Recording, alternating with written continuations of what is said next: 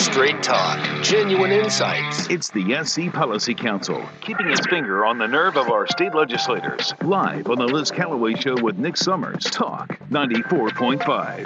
That's right. And joining us right now is Senior Policy Analyst Bryce Fiedler. Good morning. Hey, good morning, Liz. How are you? Good, good. All right, this is a really big topic, especially here. We have a lot of hospitality workers here and owners of bars and restaurants. And um, I want to talk about this liquor liability insurance. And if you are going to be open past 5 p.m., you uh, and serve alcohol, beer, wine, or otherwise, you need to have this liquor liability insurance of $1 million or more. And the price on it shot up so high um, for some particular reason. Maybe you can explain why that reason uh, came to cause this uh, such heartache. But also, uh, I see on Next Door a lot of people complaining about bars being, um, you know, raising their prices on their food and how it's, you know, not right. But they really don't have any choice because of this it, liability insurance. Yeah, so this is just a major problem that's been affecting business owners really across the state they have come together over the last couple of months to really advocate for the legislature to do something about the insurance crisis that South Carolina is facing. So, as you mentioned, here in South Carolina, if you're a business serving alcohol for on site consumption past 5 p.m., you have to at least have a million dollar liquor liability policy. And that is sort of a blanket rule that applies to all businesses. Um, one of the reasons that rates have been going up so much recently is because we have a liability system that basically allows businesses to be held liable for damages they did not necessarily cause. So I'll give you a quick example. We were watching a committee hearing where a business owner was talking about some of his experiences, and he told a story about one restaurant where a gentleman came in in the morning, he worked third shift, he ordered one beer, um, and then after that he went to four or five other restaurants and was all involved in a car accident like 10 or 12 hours later, like sometime that evening. But sort of regardless of the fact, uh, in South Carolina, he was, or his restaurant rather, was still held liable for a quarter of a million dollar insurance claim. And so when you have all these insurance claims, uh, and for, for particularly high amounts, that's going to drive up the cost of premiums because that's money that the insurance companies are having to pay out. And so it's really hurting businesses' bottom line. They're having to build those costs into the prices of food and drinks customers are seeing. And so there's really a need to do something about this right now. Now, is that the dram shop laws? I'm not familiar with oh. the, the, the name that it goes by, but I do this.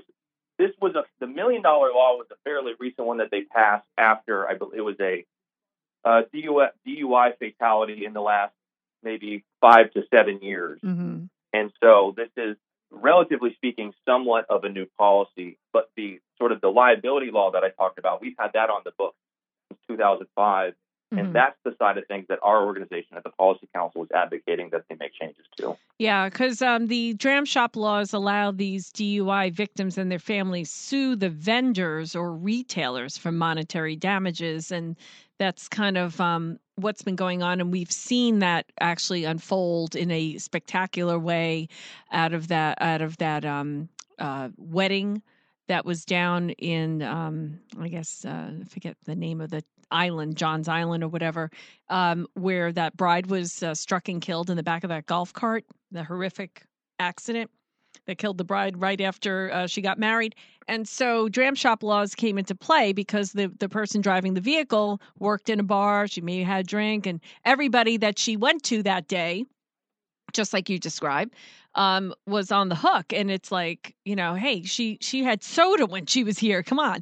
And so um, the the problem is is um, what are these small businesses going to do? Well, you know, they're asking their legislators do something, and somebody actually suggested that South Carolina get into the insurance business. Is that? Well, not just someone, but a coalition of at least, by my count, about ten House lawmakers. And in fact, they're talking about that bill for the second time this morning. So I'll quickly run through what that bill does. Our organization has raised a number of objections. Mainly, it sort of misdiagnoses the problem, um, and we'll sort of get into why that is. So uh, this would create a state-run liquor liability insurance program that is backed by taxpayers' money. And so that money would primarily come from the liquor by the drink. Uh, It is. Um, so that money would primarily come from the from the liquor by the drink tax, which is a five percent additional tax that you pay if you order liquor at a restaurant that's served to you sort of there in person. So that's it would divert some of that money into this new program. It would create a new state fund to support the program. And then also getting into the issue that we were just talking about with the million dollar policy requirement, it would offer to reduce that policy requirement, but only for businesses that follow certain rules. So, for instance, if you close by 10 o'clock, uh, it would reduce that policy requirement by $100,000. And then an additional $100,000 for every extra hour that you close, all the way up to like 6 p.m. Uh, and it would even offer a bigger reduction for businesses that agreed to uh, have their employees go through training, uh, potentially limit their drink specials, keep alcohol sales before a certain limit. Um, and, you know, we, we think this could, for some businesses, have a positive effect. But it also almost feels like a roundabout way for the state to impose new requirements on businesses that they know are vulnerable and looking for relief. And so that, that seems to be a problem from our position. Well, you know, you you are then you know, you're you're incentivizing certain behaviors that you want. And so yeah, so then you are changing the behaviors of the business owners cuz you know, you don't want them past open past 10 or whatever it may be. Uh, I don't like the dram shop laws at all. Like I feel like it's I, I don't think it's fair um, at all. I mean, I also despise, you know, drunk driving and, you know, the consequences of that. I just think there needs to be something better. Now, um, one of the things that you have talked with us about is the proportion of the, the, uh, uh, I guess the uh, blame should be based on uh, like a sliding scale. Like one business that they might have gone to would have a lesser percentage uh, claim on them as as a, a larger business with that or a business that that person had more drinks at would have. Yes, I mean the ideal sort of model is, the, is one of proportional liability, where if you are 25% at fault for an injury and there are multiple parties involved, then you would pay 25% of the damages. Um, that is not the situation that we have in South Carolina. Here, even if you are just partially at fault, you can be potentially held liable for the entire verdict. Um, and there's a, a more aggressive um, exemption to that rule for businesses serving alcohol where if you're a bar, a restaurant, a gas station, anywhere that's selling or where alcohol is involved, um, you can technically be held liable for the entire bill, even if you are just 1% at fault. Wow. Wow. And so the good news is there is a bill on the Senate side. The Senate has been taking this issue a little bit more seriously, in our, in our opinion, that would strike that rule that I just talked about that's special to uh, involving alcohol. Uh, and it would also basically in the event that there's a civil case with multiple parties involved, it would require juries to also look at non parties who may have settled before when it comes to thinking about who is responsible. And the sort of effect of that is there would be fewer businesses that are held disproportionately liable. So it's a good change. It doesn't completely reform the system or get rid of the system that we have, but it would fix a number of problems. Well, it seems like if they can figure that out, maybe that could bring down the insurance rates. Is is that what you're thinking? I, I, it would have to, right? Because at that point, there would be fewer excessive claims being paid out because the business bills, the businesses more often are being either not held financially liable, or if they are, the damages are at least proportional to what their actual responsibility is. Right. So that's less insurance claims that are being paid out, and then Mhm. obviously the insurance companies are going to take that into consideration when they're calculating their premiums. I just I'm trying to remember the, the, the source of this, but there was a state report. I think it was through maybe the Department of Insurance recently that basically quoted the insurance companies as saying uh, liquor liability insurance is just not profitable in South Carolina right now, and so that's the that's the problem. That's one of our objections with this insurance bill is the state is is sort of throwing its hands up and going, well, for one reason or another, private insurer, insurers aren't offering affordable insurance, but it never asks the question for why that is. Mm-hmm. Uh, and and in our position, you know, that's because of our liability laws are just driving up those premiums. I mean, even if the state were to decide whether or not, you know, to get involved in this insurance business, I it seems to me that it, that's putting all of us on the line, all the taxpayers. Like it doesn't even make sense. So why- how who are the people that are, you know, is it a bipartisan or is it Republican? Is it Democrat sponsored? There are.